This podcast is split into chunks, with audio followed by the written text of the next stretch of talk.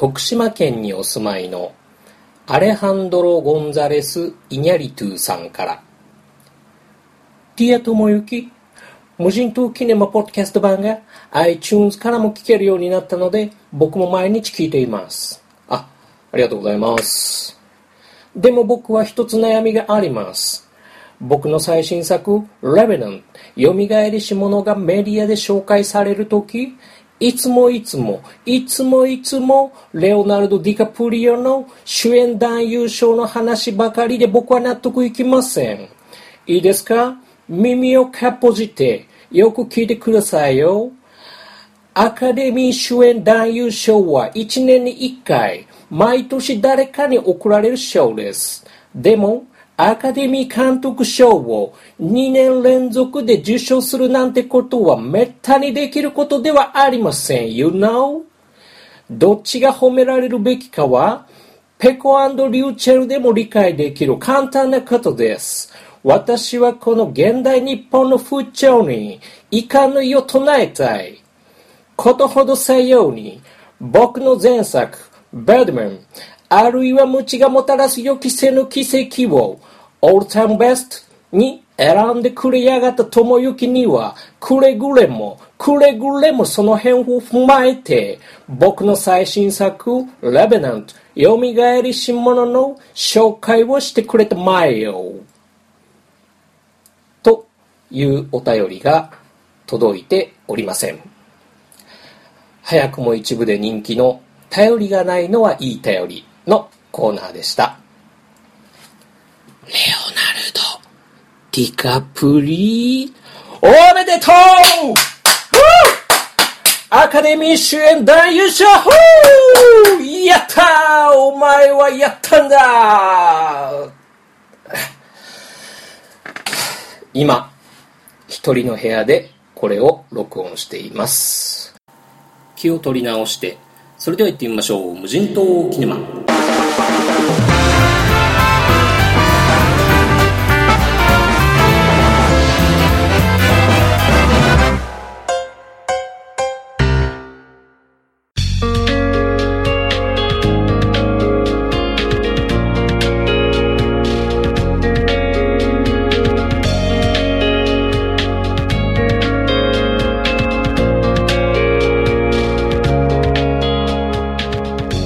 本日無人島キネマに上陸する作品は「レベナントよみがえりし者」サクッと概要を説明しておきます。ある日森の中パディントンに出会った男が瀕死の重傷を負いながらも自分を見捨て息子を殺した仕事仲間を追ってそこからも待ち受けるいくつもの危機を乗り越えていく。というお話です。主演はご存知レオナルド・ディカプリオ。その敵役にはマッドマックス怒りのデスロードのトム・ハーディ。撮影は天才エマニュエル・ルベツキとなっております。まず僕自身の個人的な話になっちゃうんですけど今年に入って僕の中学校時代の同級生ががんで亡くなりまして雪の降る寒い日にセレモニーホールに行ったんです。受付を通ってご焼香して最後のお別れにっていうことで棺の中に花を添えたりするじゃないですか。その時その友人の顔がもうガリッガリに痩せこけててそれは凄絶な闘病だったんだろうなっていうふうに思ったんです。その時僕はですねその友人との別れが悲しいっていうことよりは僕はああいう顔になるまで病気と戦えないな。早々に諦めて早く楽にしてほしいって思うんだろうな。っていうことを一番に感じたんです。この「レベナント」の冒頭でレオナルド・ディカプリオが息子に語り聞かせる場面の中に息がある限り戦い続けなきゃいけないっ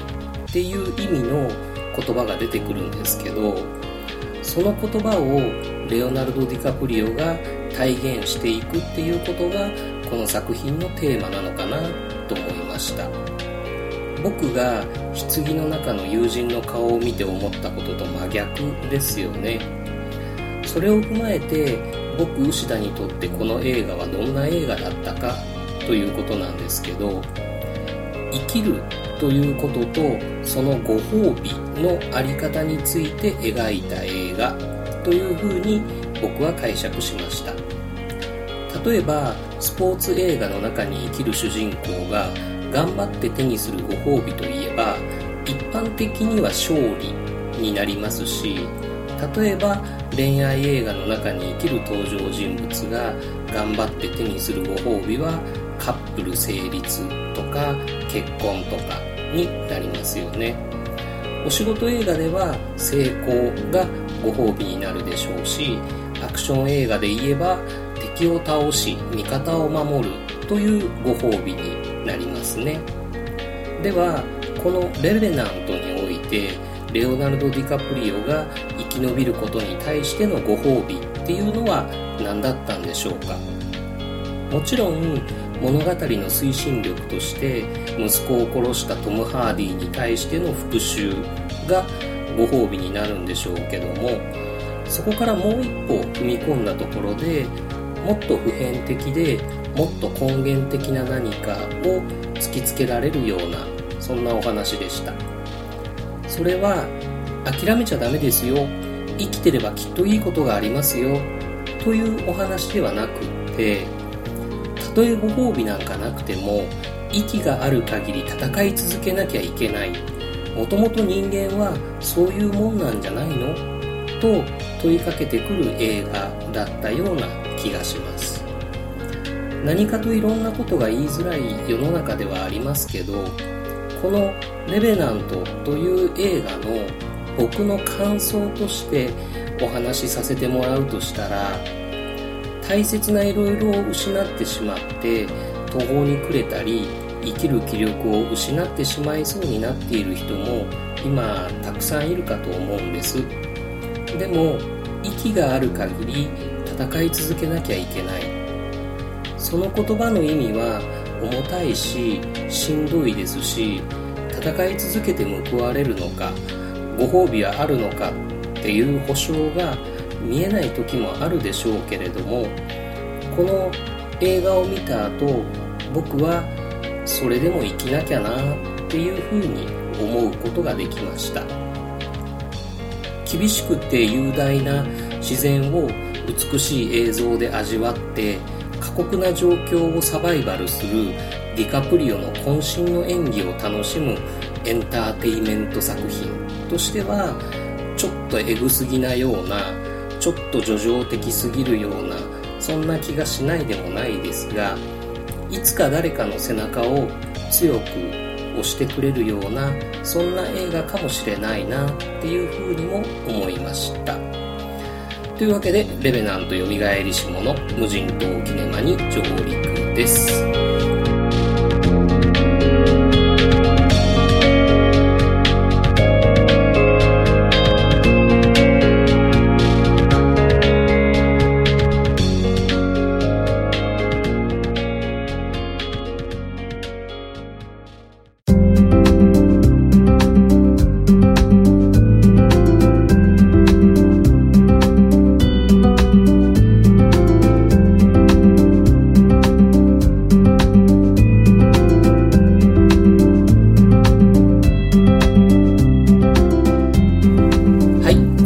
は無人島キネマからの袋になりますね。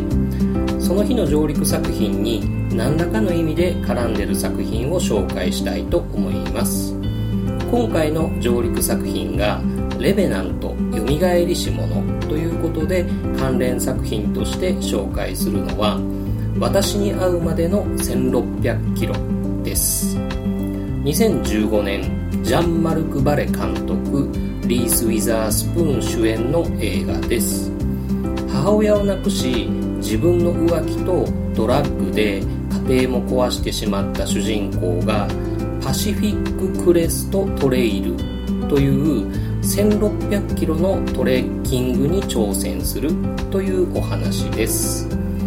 これもある意味分かりやすいご褒美が描かれていなかった映画で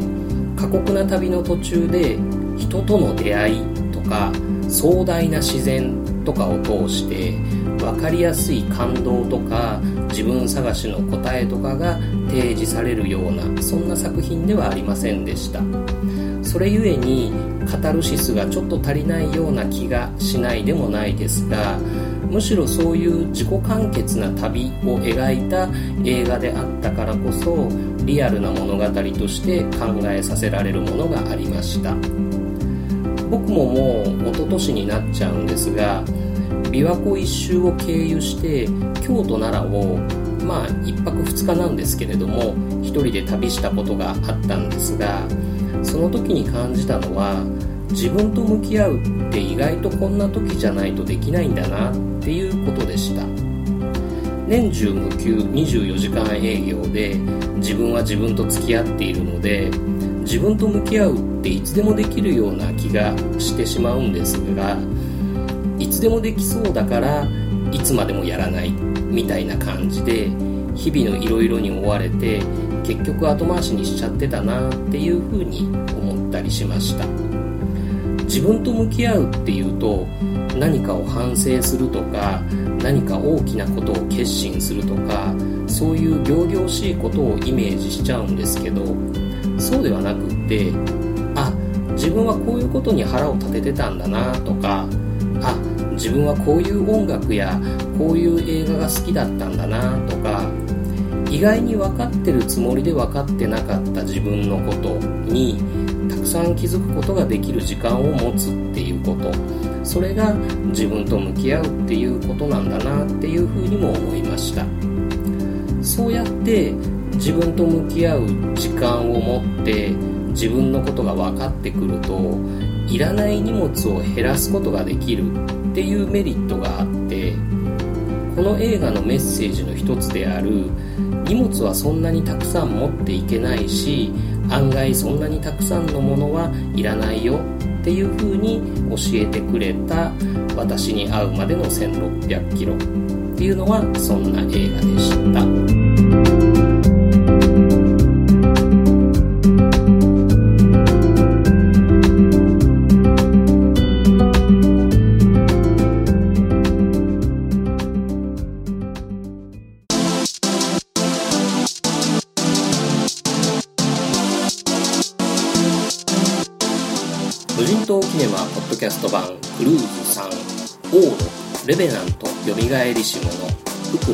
私に会うまでの1600キロは牛田智之のご案内でお送りしました。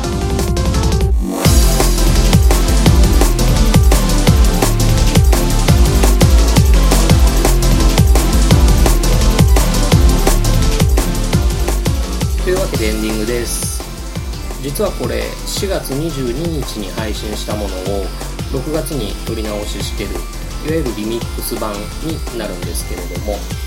オープニングのインヤリトゥネタはさすがにもう一度やる記憶はないのでオリジナル音源で編集していますけどね。インヤリトゥモノマネでは日本の第一人者になれたんじゃないかなっていうふうに思っています。あの私に会うまでの1600キロの初回配信分を聞き直したらあまりに雑な紹介だったので撮り直しすることにしました。レベナントと私に会うまでの1600キロ。この2つの作品で描かれている旅っていうのが